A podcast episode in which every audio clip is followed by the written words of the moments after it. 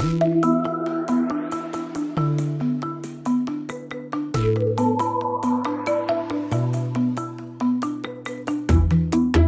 Aaron David Miller, and this is Carnegie Connects.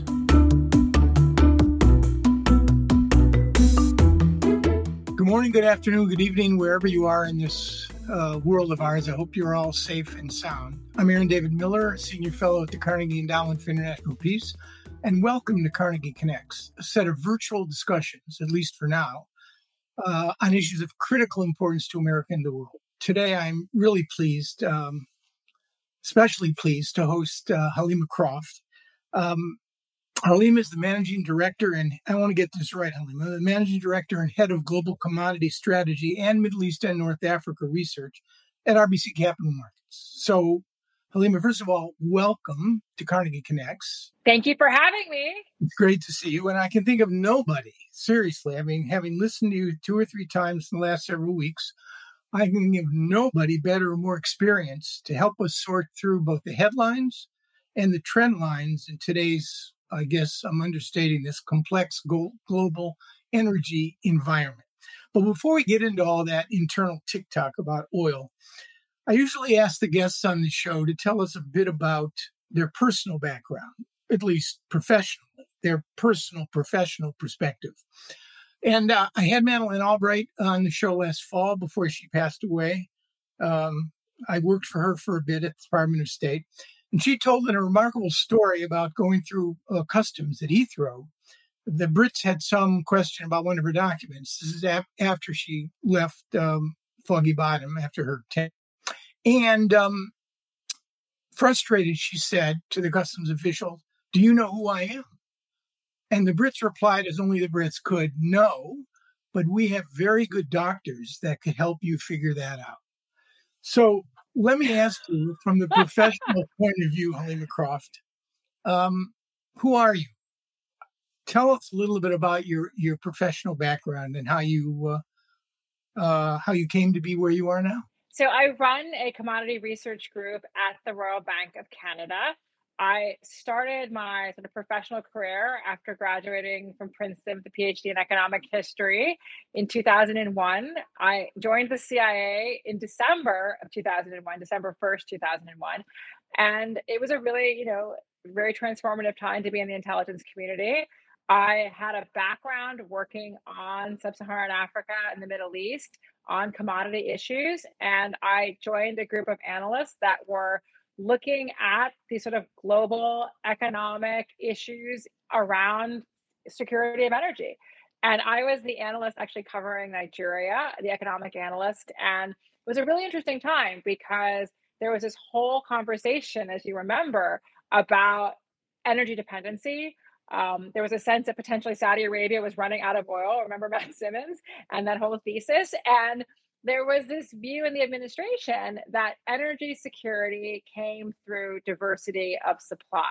And so we were very focused as the US government on sourcing oil from different parts of the world. And so, hence, being an analyst covering Nigeria was actually a good career path in the intelligence community at the time because Nigeria was producing around 2.3 to 2.5 million barrels a day on any given day.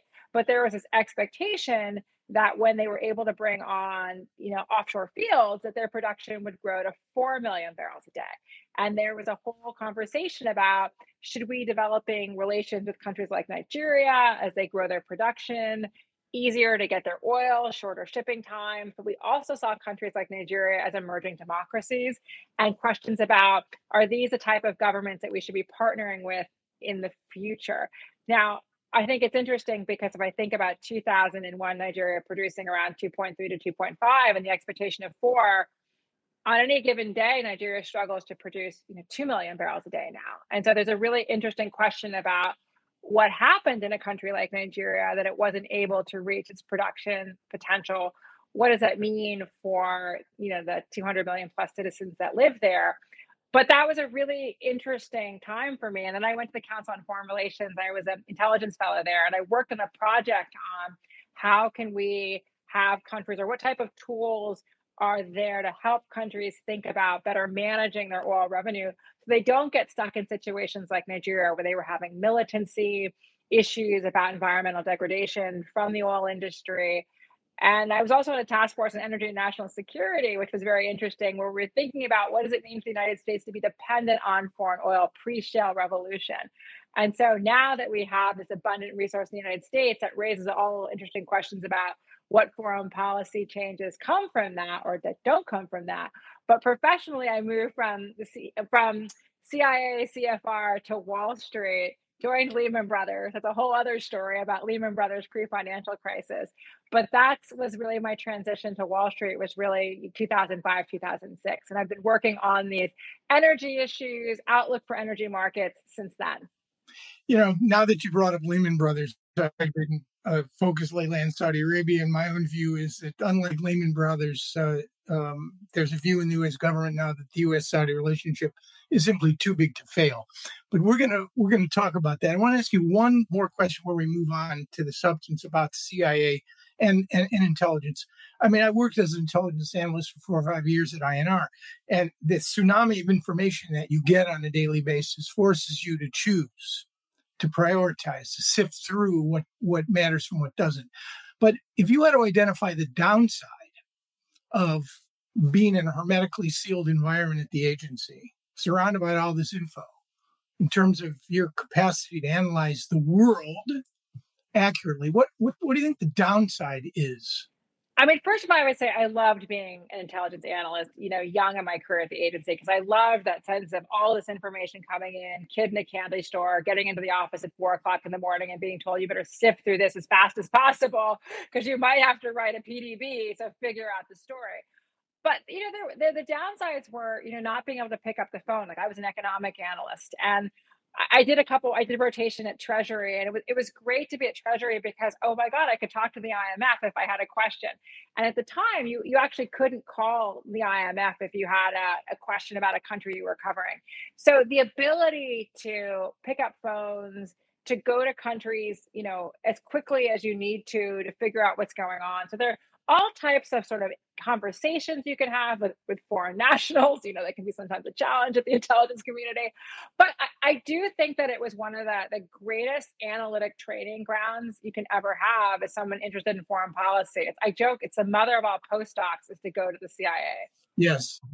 I mean, I, I think you're right. I, I talking to my CIA colleagues at the time, um, the State Department was different. You could basically call anybody and you could basically go anywhere I did a TDY in Jordan uh, uh, for a bit during that period. So, yeah, I mean, I think it is a downside, but clearly you've emerged as one of the top oil and energy analysts in the country, uh, if not in the international community. So, uh, I agree with you on analytical training. So, let's jump right into it. Um, let's take a big step back and take a look from 30,000 feet.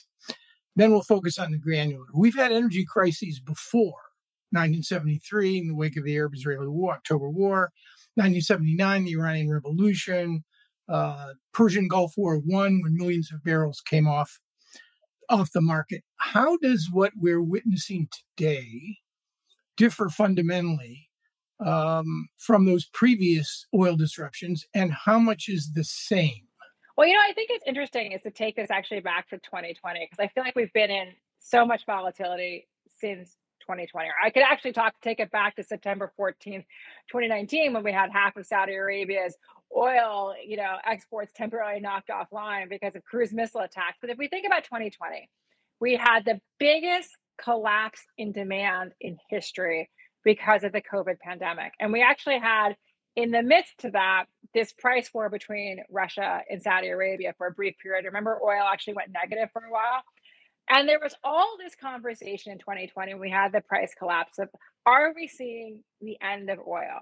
You know, is this peak demand? And are these Gulf states essentially going to have to find a new business model because we're rapidly moving ahead with this energy transition and we're not going to need these products going forward? And that's that. And I think what we didn't see at the time was the investment that was coming out of the sector meant that when we had a reopening from COVID with the lifting of these lockdown restrictions, that there could be this gap in terms of available supply to meet demand before we got to the energy transition stage that governments in the West were sort of hoping to get to, you know, 2030 and onwards. And so if we go back to like February 23rd, pre the day before the invasion, we already had a very, very tight oil market. Like I was actually in Saudi Arabia two weeks before the invasion at an International Energy Forum, IEA, OPEC symposium. And we had $90 Brent at that point.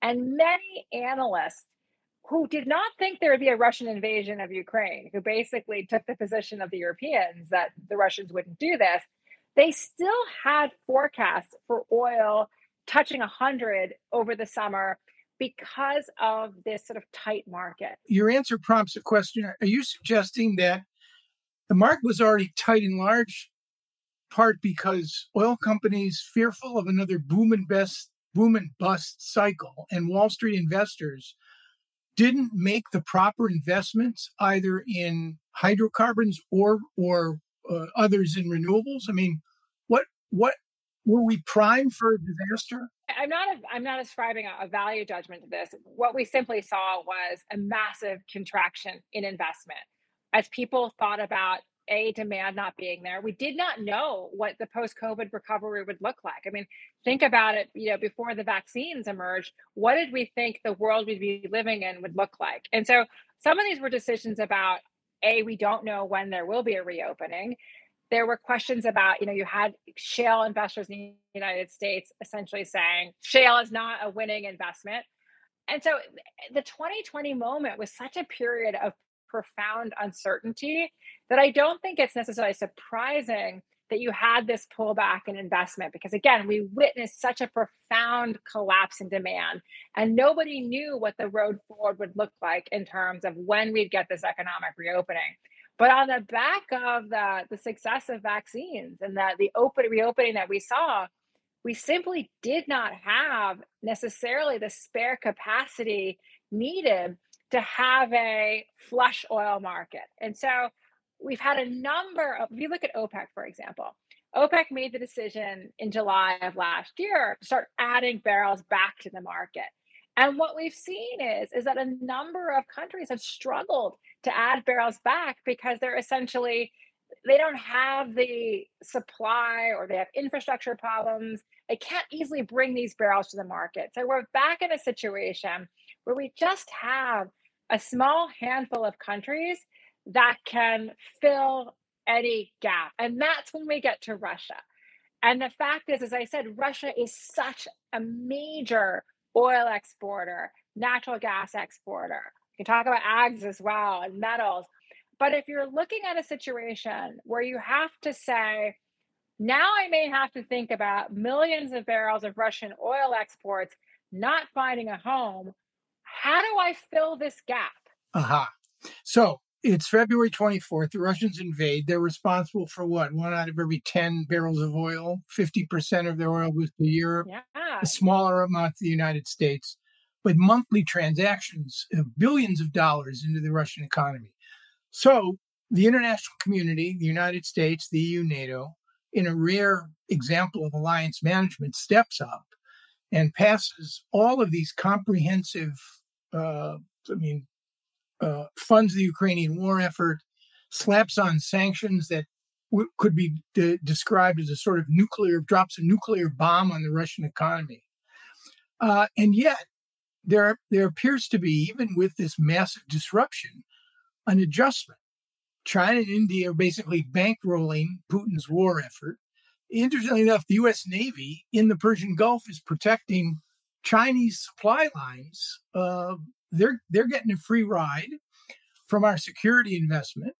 Um, so where are we now in terms of the Russian component in this European and global balance of supply and demand? Well, I think the 1st We're four months in.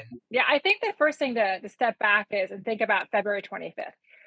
I think there was an expectation in many capitals in you know, Western Europe and certainly the United States that this would be a short war, that Russia would overwhelm Ukraine and that the Ukrainians would fight valiantly, but essentially it would be Russian troops in Kiev if that was their end destination three or four weeks in. And so the sanctions that were put in place initially were designed to send a powerful message to Putin, but they were also designed to cause as minimal disruption to oil and gas markets as possible.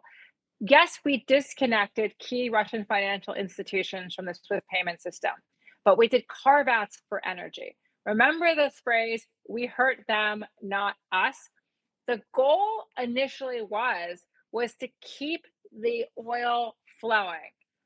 Make Russia take a discount, uh, you know, in terms of the revenue, but it was not to take the barrels off the market. It was not the Iran strategy. It was not the strategy to remove Russian barrels from the market because, again, Aaron, February 23rd, we already had a very tight oil market. Remember, you had Jake Sullivan out in August of last year saying we need more OPEC barrels. We had had a release from Strategic Petroleum Reserve in November. So the administration, it wasn't just the Biden administration, but you know, European governments as well were very focused on we need to keep the Russian molecules flowing. And that I think has put Western governments in a bind as they think about how do you respond to Putin. Because it does signal to Putin, hey, if I really want to be disruptive, if I really want to lead to questions about your willingness to see this through, let's try a little energy disruption. I think we're seeing that really play out right now in the case of the way the Russians are slashing gas exports into Europe and you now have the head of the IEA, Fatih Birol, out saying Europe may have to go without Russian gas entirely come winter. And so that is like really like we complain about $5 a gallon gasoline in the United States. Europe is looking at rationing, they're looking at industrial curtailments. Like if Russia is really intent on, you know, turning the taps on gas on Europe and they're, they're cutting gas this summer to also prevent the building of necessary gas storage as you head into winter. Like Europe is facing a profound economic crisis from this war. And so I think that that is, again, it has led to this anxiety about what's the way forward in terms of penalizing Russia. And we see this playing out on this issue of price caps as well.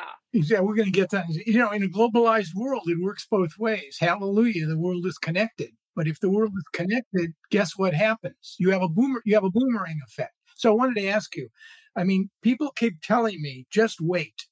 Wait another four months, wait another six months, wait until all these energy sanctions on gas and uh, right now they're on, they're on uh, the oil is flowing in pipeline, right, but not by tanker. And I don't know where they are in refined diesel product. But what happens when all of this, all of these uh, nation crushing sanctions economy kick in? Is that going to make a difference? It, it, may raise the price of oil. Yeah, this is again, watch what happens in January. And this is the issue about, you know, Europe right now has announced sanctions that will essentially say, come January 1, there'll be a couple small exemptions for Hungary and Slovakia, but by and large, there'll be no seaborne imports into Europe from Russia. And also, Germany and Poland are going to halt pipeline imports as well. So you're talking about sort of 2.2 to 2.4 million barrels of Russian oil that will not have a home. Now, this is, I think, that if I leave you with nothing, this is why this issue of like shipping and insurance are very important sanctions because we have seen this dramatic rise in Indian imports of Russian oil if you basically can you know get oil at a 30 35 dollar discount which india is now getting of russian you know oil they're going to back that truck up and take that oil. So indian imports have grown by like tenfold. We've seen imports you know russian imports have surged into china as well. They're they're flowing into turkey. But the shipping and insurance sanctions become really important because 60% of russian oil is carried on greek flag tankers. If the european union sanctions that would prohibit those vessels from carrying those cargoes, if those come into effect, it's going to become a lot more complicated, not impossible, but a lot more complicated for India to continue to be securing the same volume of Russian cargoes. And then you add on insurance sanctions. Who insures those cargoes? it's UK and European firms that dominate the provision of insurance services to ship those cargoes. Again, there are some workarounds, but not easy workarounds. So, what you could be talking about come January 1 is not the game of musical barrels, where essentially the European barrels go into Asia and then maybe some Middle Eastern barrels that were going into Asia are now displaced by Russia and going to Europe. If you have shipping and insurance sanctions, you may be talking about removing barrels from the market and not having a home. And that's what I think is making policymakers in Washington very nervous. Hence, why all this conversation about price caps essentially saying, Europe, let's rethink your shipping and insurance sanctions. Why don't you simply say to Reliance refineries, hey, you know what? You have to tell the Russians that they need to basically accept, I don't know, a $60 discount in order for us to be able to move this on a European flagged vessel. That is what this whole issue at price caps is finding a way that you reduce the revenue that Vladimir Putin gets from these sales into Asian markets while at the same time ensuring or trying to ensure that those barrels still move into Asian markets. So the musical barrels game can continue. Thanks for listening to Carnegie Connects. This show would not be possible without the generous support of our donors. If you'd like to support us, visit ceip.org slash donate. Don't forget to subscribe to us on Apple Podcasts, Google Podcasts, Spotify, or wherever you get your podcasts. Want to tune into the conversation live? Click the link in the description below to receive invitations to the next Carnegie Connects. Now, back to the show. But I think you pointed out in a note, if I'm uh, uh, that in fact the price of oil could actually increase because of the uncertainties everybody's got to be on the same page for this to essentially work. And China and, and China and India have to cooperate. And let me ask you this: what what, do, what are the Indians doing with all this oil? Are they re-export? Are they refining and re-exporting it? Yeah, that becomes a really important point as well, which I think is causing some anxiety. Because again, if you are Reliance refineries, like one of the refining behemoths in this world, and it becomes harder for you to like take Russian barrels what are you potentially doing to like the products market right now? So i think there is and we have a very very tight we can really go deep on this we have shortages on products as well and one of russia is a major exporter of refined petroleum products and a sanction that the eu announced is eight months from now they're also barring importation of products as well.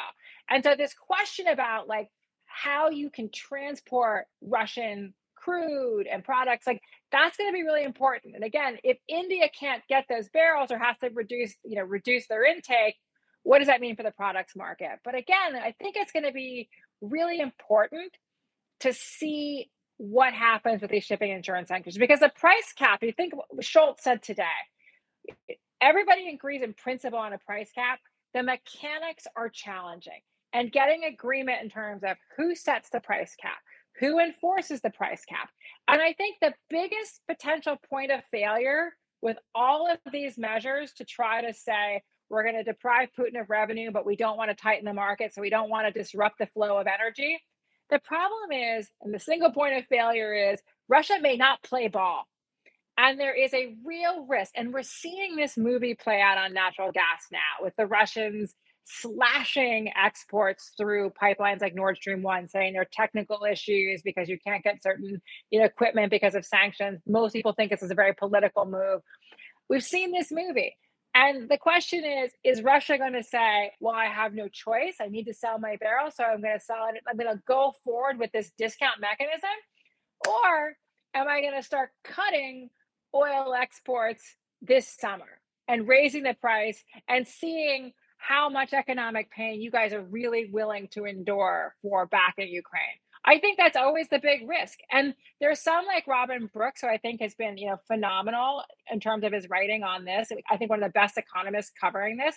And he has said that, you know, this leads to whole questions about was it a mistake initially to signal that like we weren't going to touch energy? Like, should we have been more in control of the narrative with the Russians by moving more aggressively from the outset to target oil and gas? Because now we're kind of at the mercy of the Russians deciding when they're going to cut flows. Right. Okay. So um, let's leave Russia and Europe for the moment, but in a globalized world, we really can't escape it forever and move on to one of your favorite, my favorite parts of the world, uh, the Middle East. Um, the first book I ever wrote was on Saudi Arabian oil and American foreign policy. So I've been interested in this subject for a long time. So before you leave this podcast, we're going to get to the bottom of spare capacity and exactly, regardless of political circumstances, what can the Saudis actually do on this? But our president is off to Saudi Arabia. Um, I, I think if there were, had been no Russian invasion, I doubt, frankly, despite all the other legitimate reasons for taking this trip. There probably would not have been the urgency to uh, begin a sort of uh, Mohammed bin Salman rehab project. But the president's going. Um, oil is clearly an important part of this. What? Let's let's just talk about apart from any of the politics, from Israel, from Jamal Khashoggi, from um, MBS the reformer, the ruthless, reckless authoritarian what can this what are the Saudis willing and able to do with respect to making up for this seemingly dire shortage that we have globally? What can they actually do? And what are the elements that go into the oil related elements, not the politics, the oil related elements that go into understanding their their thinking? I mean, I think that the Saudis have been pretty transparent, you know, in terms of saying, like, look, United States, like you keep coming to us and Western leaders, G7, you keep coming to us and saying, we need more of your oil. And the Saudis and the rest of OPEC have said, like, look, just look at our production numbers. You know, we we are we're struggling. We at RBC we hosted an event with the outgoing Secretary General of OPEC a couple weeks ago, and he said, like, look, we've got like two to three producers that have any additional barrels. Like, we're we're maxed out as a group. And the real question is is that if you did ask the few countries, and I really think this comes down to Saudi Arabia. Yes, UAE has probably a bit of spare capacity. We can talk about the Macron comments, but this really comes down to what spare capacity you could define as what you can bring on in 30 days and you know keep on for like you know 90 days. And if so, if you're thinking about like what you could potentially bring on in 30 and keep on in 90 you know we look at the april 2020 numbers as kind of an interesting reference point. I mean it's not the bible but it's an interesting point to look back in in time because in april 2020 you had this price war between saudi arabia and russia. I was actually at that opec meeting in March, where the Russians refused to essentially cut by an additional 300,000 barrels and join this big cut because they were very concerned about COVID. And the whole meeting broke apart. And you had this price war commence between the Saudis and the Russians. And I think the Saudis actually won that price war, by the way. And we can talk about that. Like the Saudis were so clear in March of 2020 that the Russians, if they were not going to agree to cut, they were basically going to push their barrels onto the market and show the costs of not working together. And you know, I think about like that strategy. They were very resolute. Like I was there when it started, and they were basically like, "No, we're not going to blink. They're going to blink." And I look at April 2020 because that was the month where we really saw that we're not going to blink. We're going to win this and we're going to get them back to the table. And if you look at those numbers, when you think they probably didn't hold back much in pursuit of that strategy and they, they slashed their domestic refining runs to get barrels out. If you look at that, you could say, well, feasibly, we look at that and say they can probably do a million extra. Like that might be a soft ceiling. So it's it's beyond the number as clearly that Emmanuel Macron said yesterday when he did the hot mic take and said it's 150,000. So it's not it's beyond 150,000. It, it might be, you know, a million, it might be a bit above a million, but we potentially are losing a million Libyan barrels right now. I mean, the ability to have a shock absorber to deal with any major supply disruption if Saudi Arabia exhausts that now, the question is, is does the market say, okay, we feel better because we have an additional million out there, or a million and a half? Or are we now worried because we don't have anything else. And you look at the strategic, okay. yeah, that's the problem. Spare capacity. Right. So risk risk aversion rather than risk readiness is going to govern their calculations because they want OPEC discipline, OPEC plus discipline. They are worried and they don't know what Russia is going to do with respect to responding to additional sanctions. What happens when European sanctions kick in fully by the end of the year? All of these things are blinking red or at least yellow for them? And what, if anything, do you think, what signals have they sent uh, to us that over time, maybe in September, maybe in December, maybe in 2023, they're prepared to do incremental well, we, production we got a signal at increases. the last OPEC meeting where they decided to to switch it up a bit. I mean, since July, when they came up with this agreement to start adding barrels back, we've had these very, very short OPEC meetings virtually. We don't have the press conferences anymore. So we don't have the Hollywood Squares where analysts are like asking the minister questions, which I loved, by the way. We've had these very short 11, 12 minute meetings. And they basically said we agreed in July. And by the way, remember we had a couple weeks sort of meltdown over this agreement with the UAE and Saudi. There were, there were issues around like the formula for adding barrels back. But since they got that arrangement, They've been sticking to the script. Last month, they decided, you know what? We're going to bring forward the barrels. We, we have three months left on this production increase. We're going to basically make it a two month. So they, they are adding barrels back. They basically said instead of doing 430 a month, we're going to do 648 for the next two months. So we get to August and that cut is unwound. Now, the agreement remains in place though. So the question is between September and December, is there some mechanism where they can stay together as a group? Because I think the Saudis are very clear they want to keep the group together. But can you find ways to bring more barrels back while staying within this OPEC framework? So I think they could find a way because again, a number of countries have not been producing to their OPEC quotas. Do they say we're going to backfill that? Do they technically stay compliant with the agreement? I would expect that adding the barrels back is going to be done in a way that doesn't rupture this OPEC plus marriage and keeps Russia on side for now. Right. I, I would agree. It's in st- it's in keeping with a certain transactional nature of the way they're um, doing business these days. Um, I, I, I do want to move. Um, actually, and I ask you one question about Iran. My friend Rob Malley is now in Qatar. You, are going to have some form of resumed uh, negotiations, courtesy of the Europeans. The odds are somewhere less than fifty percent and more than zero. Uh, these negotiations seem to have two speeds, slow and slower. But I still would not rule out, would not rule out um, a, a significant breakthrough. Would that make a difference? Yeah. I, mean, I think every barrel matters in this market. And essentially, when you could think about is there a mechanism to get an additional million barrels of Iranian exports on the market? Because the US release from Strategic Petroleum Reserve that winds down in October. And we have this requirement that you have to have 90 days of import cover. And so we cannot do another blockbuster SPR release after October, end of October. And so an additional million barrels of Iranian exports would not be trivial to the market at this stage. That said, though, I think we, we miss a couple things, and you know this better than anyone else, and Bob Malley knows this better than anybody else.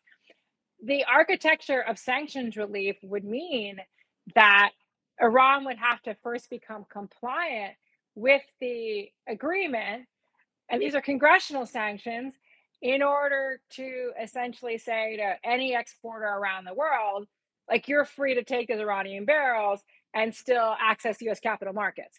And so, even in a scenario where we were to get a breakthrough, it's not a light switch. And I think that's something that oftentimes market participants don't fully get that you can't just say, okay, JCPOA 2.0, and tomorrow I get an additional million barrels on the market. And so there still is like a lag time in terms of like becoming compliant with the agreement before those barrels hit the water. But that still, if you had a million extra barrels, that could certainly help the situation. And that's why the French, you know, the French are out there saying, let's just like, let's get the Iranian barrels back, let's get the Venezuelan barrels back. Like that's why you're having certain European countries like, let's get this done. Right. Okay, so let's turn to the US. Um, the mystery of energy independence. So, 15 years ago, we were importing two thirds of, of the oil we consume. Last year, we exported more than we imported, but we remain seemingly just as vulnerable to oil trades in a single market. It's a, it's sort of, sort of like a unified whole. Gas prices are up 50% from what they were last year. Explain to our viewers and listeners why. And then the specific question is why are, look, driving down the district, you know, I'm looking at the, the gas stations, the signs, and every American sees this almost every day. Why are gas prices so high? Okay, let's start with your your um, last question, and then we can work our way back to energy independence or you know not dependence.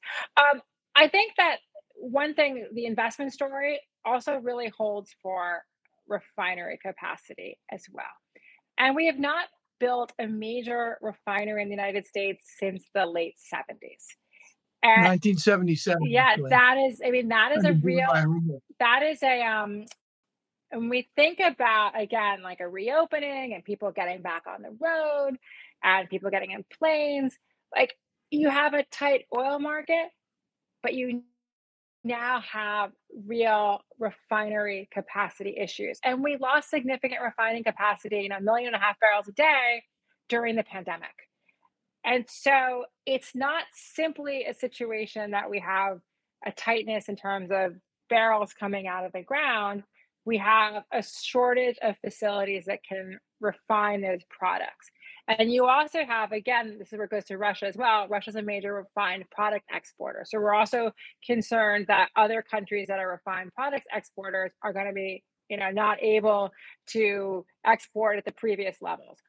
And the problem the administration has is there is no SPR, no strategic petroleum reserve for refinery capacity. And so that is that we we've talked about this before.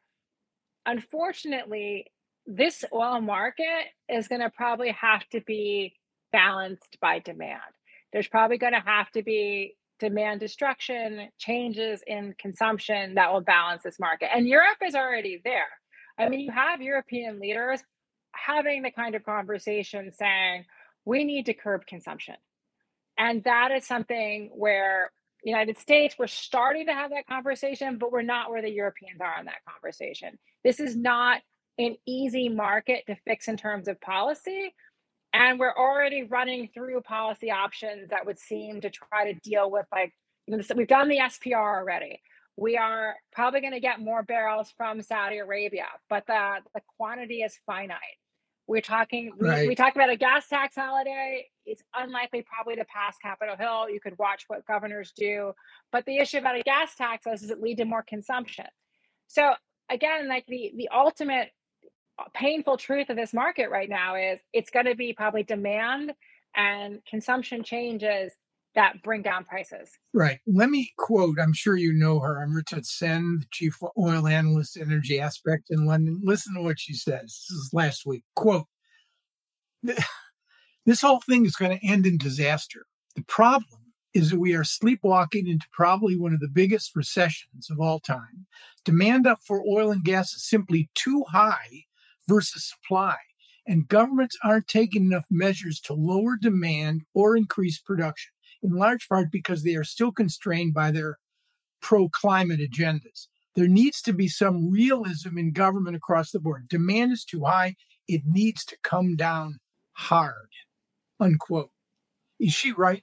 I, I work with Amrita for years at Barclays. She's a phenomenal and phenomenal analyst. And I, I was with her in Saudi Arabia where she had a great line. It wasn't, it wasn't off the record, so I can quote her, but she said, you know, people need governments need to have honest conversations with their citizens. And I think that one of the failures right now in the United States, I think it's a specter of Jimmy Carter. I think that the political cost, particularly with midterm elections, to come out and say to citizens in this country that unfortunately we have a confluence of factors that are not easy to solve you're going to have to think about changing consumption patterns and also saying you know there is a price. If we hold these values to be dear in terms of our support for Ukraine being about preservation of you know the post-war security architecture in Europe and the principle you cannot invade another sovereign nation, unfortunately, that's it's not a cost-free position to take.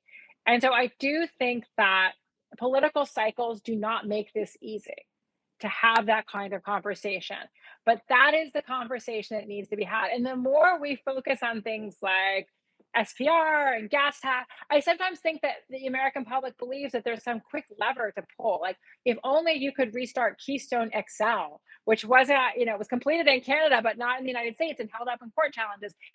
If only you could have this sort of quick fix, we could solve this problem. But unfortunately, this is not a situation that is going to be solved quickly through additional supply. It's a situation, unfortunately, that's going to be solved through demand as long as this war continues.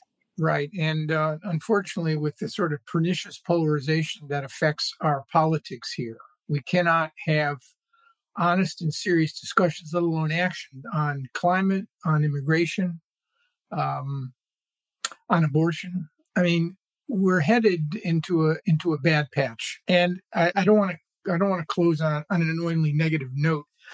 Although I must I must say, uh, Halim, your reputation has preceded you. I mean, real clarity and real honesty in this conversation, and it's greatly appreciated. I wanted to ask one final question about the balance between energy security, which seems to be the focus, and climate. I mean, you can't even say energy security is today and climate is tomorrow. The fact is, climate is now. But governing is about choosing and trying to figure out a way the transition from where we are now to where we would like to go with respect to climate is going to be long, arduous, and incredibly complicated.